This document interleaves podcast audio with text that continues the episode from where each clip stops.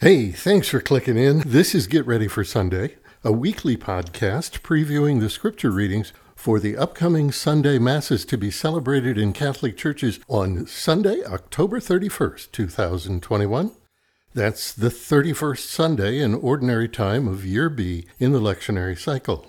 If you'd like to have your eyes on the scripture readings as I talk about them, simply go to the U.S. Conference of Catholic Bishops website it's usccb.org.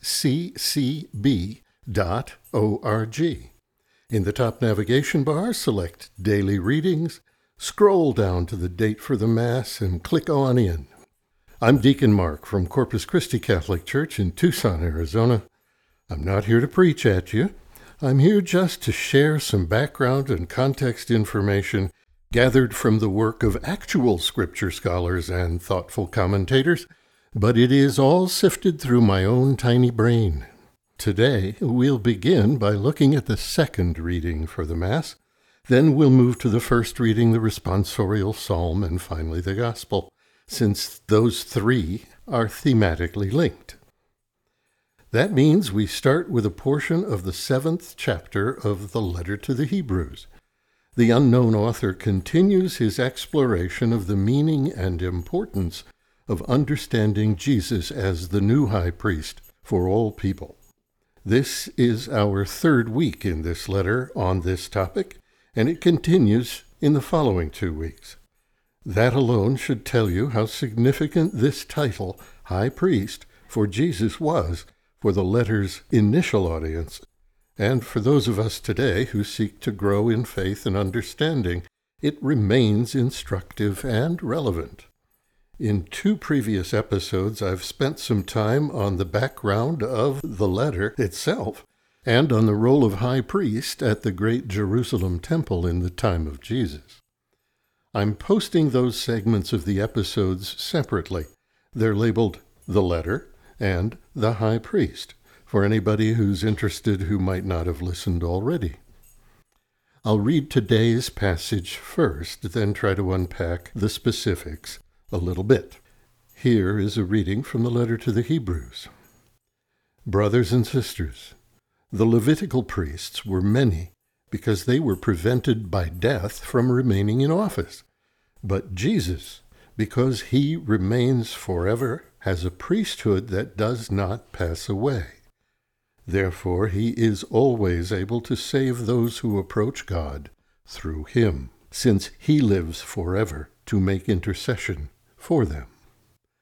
It was fitting that we should have such a high priest, holy, innocent, undefiled, separated from sinners, higher than the heavens. He has no need, as did the high priests, to offer sacrifice day after day, first for his own sins and then for those of the people. He did that once for all when he offered himself. For the law appoints men subject to weakness to be high priests, but the word of the oath, which was taken after the law, appoints a son who has been made perfect forever. The word of the Lord. Here, the author first compares the high priesthood of Jesus to the hereditary line of Levite high priests in the temple in terms of permanence Every Levite high priest was temporary. He would die. Hereditary succession to the office was both a convenient and predictable means of keeping the office of high priest filled.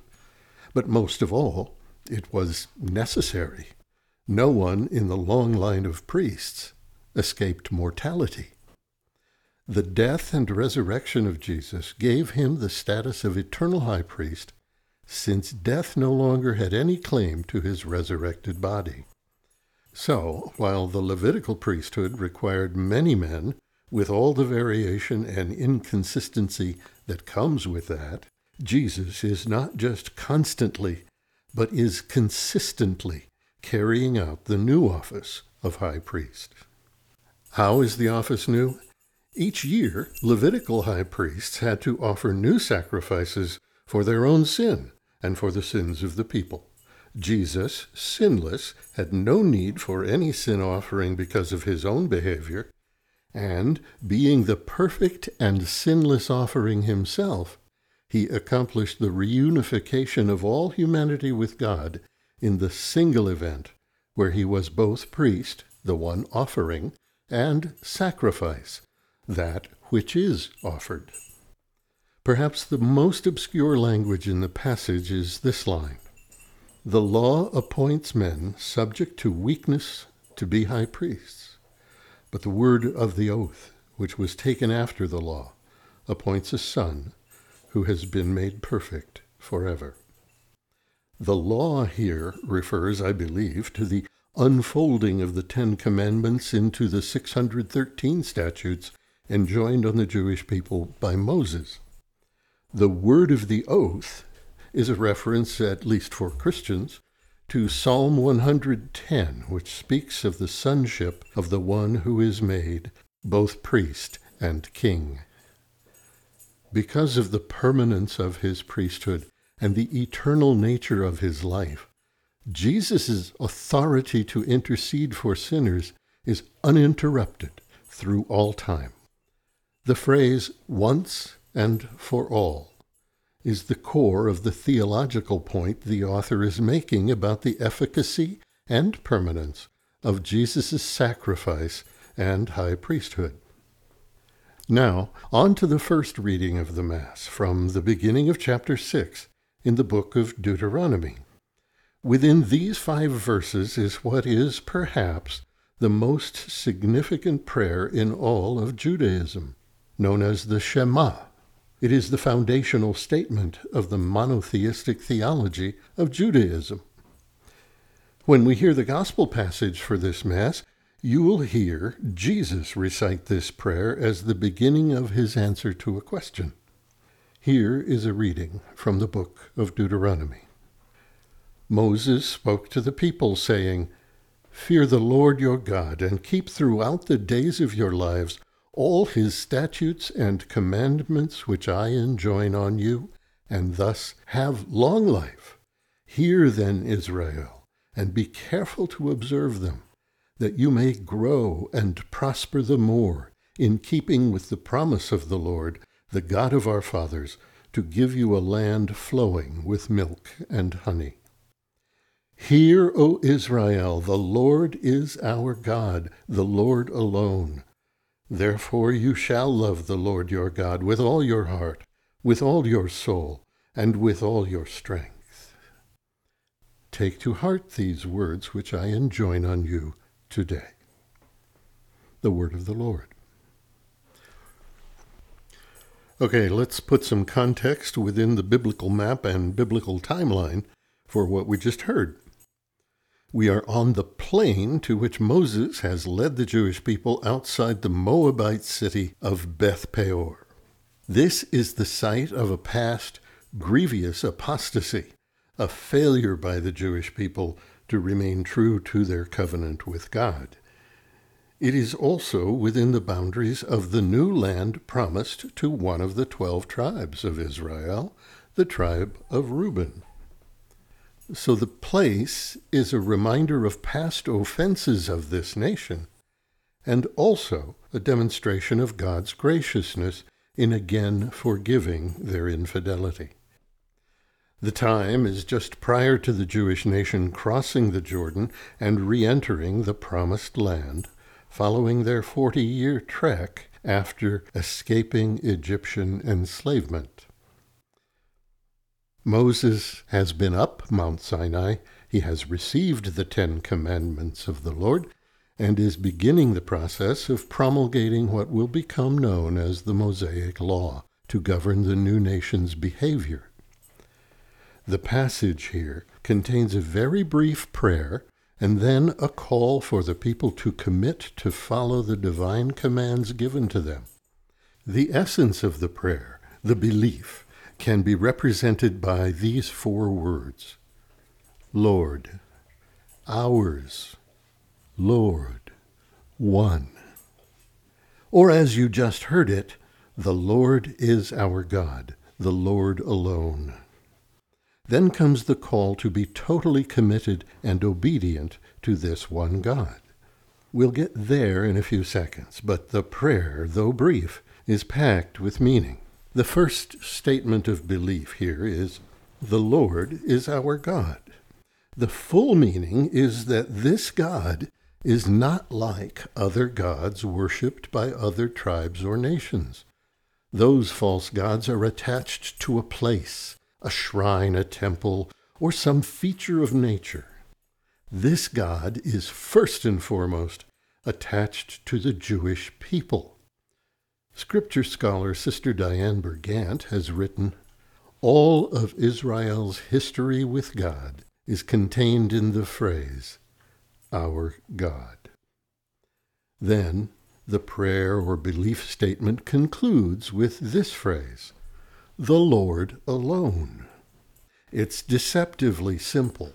It can sound like simple redundancy, but it means much more than the people proclaiming, Yes, Lord, it's just you. No other gods will we worship or serve. Rather, a more complete reading is that all the attributes of a just, generative, and loving God are found in this one God. There is no need for other divine qualities, actions, or powers to be provided from any other source. The one God of Israel is all the Godhood that is needed, all that there is. Then comes the call to obey this commandment of loving God with all one's heart, soul, and strength. The divine promise of a good life in fertile lands has been made in the preceding chapter. I will give the seasonal rain to your land, the early rain and the late rain, that you may have your grain, wine, and oil to gather in. And I will bring forth grass in your fields for your animals Thus you may eat and be satisfied. Referring to the sweeping change from their long Egyptian enslavement to this cusp of a new life of freedom, scripture scholar and Franciscan priest Father Leslie J. Hoppe summarizes it this way The people who have been living by the promise now need to learn how to live with the fulfillment to keep the promised good life in effect for future years and future generations demands a total commitment of each individual and all of them together, a commitment to remain faithful in all things, all works, all desires. The responsorial psalm for this Mass consists of elements of the 18th psalm. It's a combination of the psalmist's attempts to describe God to someone else as well as directly addressing God in praise of the deliverance he has brought to his people. The metaphorical symbols used here to characterize God are interesting. Each represents some aspect of deliverance and newfound safety rock, fortress, stronghold, shield. Writing in a time and place where violence is common and wars are both plentiful and brutal, the psalmist is offering the very comforting image of a God who intervenes to maintain the safety of his people. Raham is the word translated as love in these verses. The word is a little unusual. It comes from the word for womb, and so carries a heavy connotation of the visceral, elemental love that a mother has for the child she carries or to whom she has just given birth. It is a love for someone who comes from within oneself, someone who is an extension of one's very being. With the cry, The Lord lives, we get a sense of acknowledging a God who is active in the world, intervening on behalf of those he favors. I'll repeat the refrain only at the beginning and the end. Here is the psalm of the day. I love you, Lord, my strength. I love you, O Lord, my strength, O Lord, my rock, my fortress, my deliverer, my God, my rock of refuge, my shield, the horn of my salvation, my stronghold. Praised be the Lord, I exclaim, and I am safe from my enemies. The Lord lives, and blessed be my rock. Extolled be God my Saviour. You who gave great victories to your king and showed kindness to your anointed.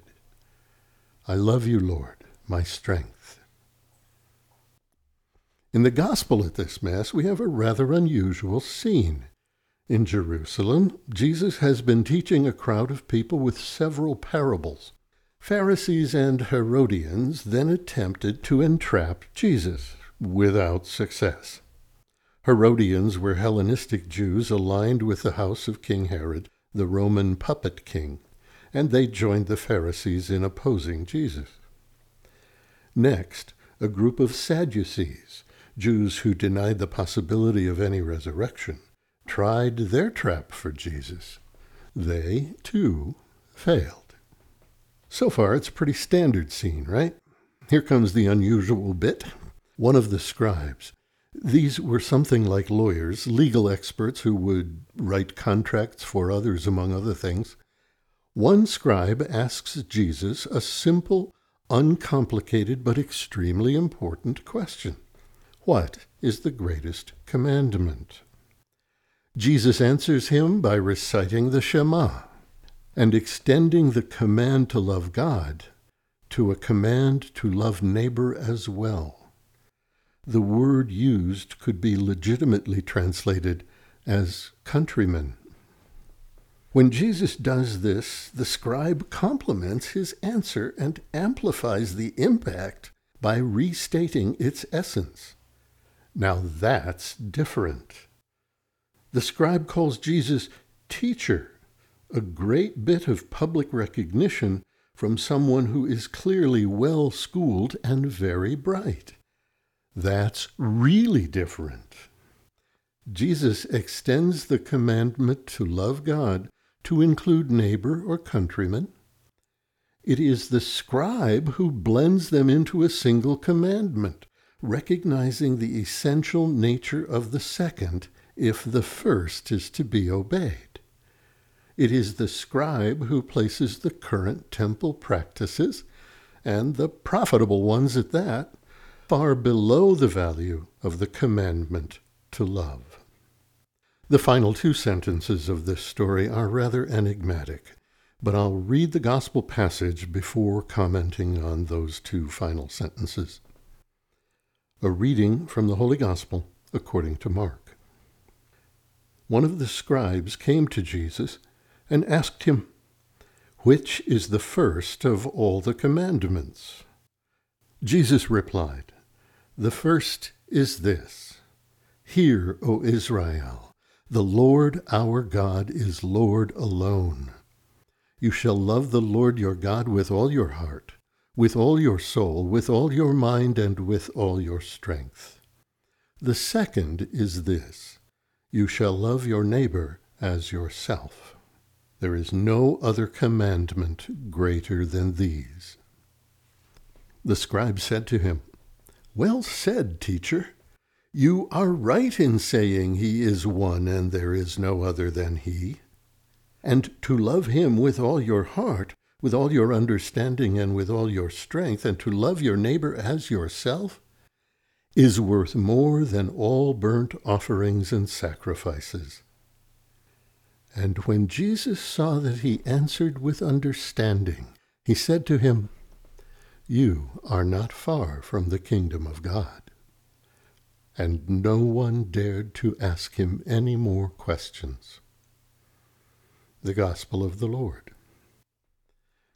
You are not far from the kingdom? Not far? What else is there to understand? First of all, this is a statement of approval from Jesus. He is complimenting the scribe for his ability to correctly process what Jesus has taught. Maybe I'm demonstrating too much of my own damaged psyche by wanting Jesus to give him total endorsement. I want Jesus to say something like, Good answer, you got it. High five for that. I probably want that for the scribe because I really want it for myself.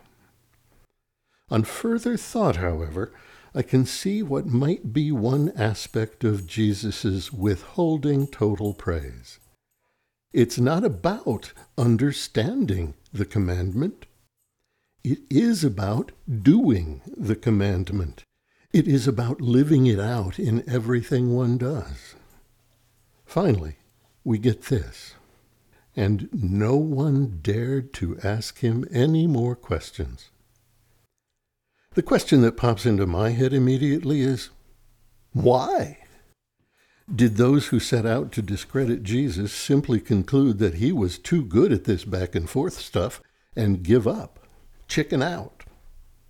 Might it have been something deeper and of more consequence that put the brakes on their attacks?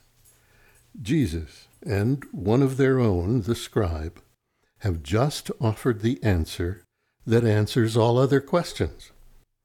Could it be that all the interest groups aiming at Jesus have been concentrating on the little things in the law at the cost of truly taking to heart the central saving principle of their religious tradition? Might it be that some of them are beginning to reassess their way of life? What do you think? I'd love to hear your take. Email goes to get ready for Sunday at CCCC Tucson, that's T U C S O N, dot O R G. I'm done for this week. Guard your health of both body and spirit, and may God bless you.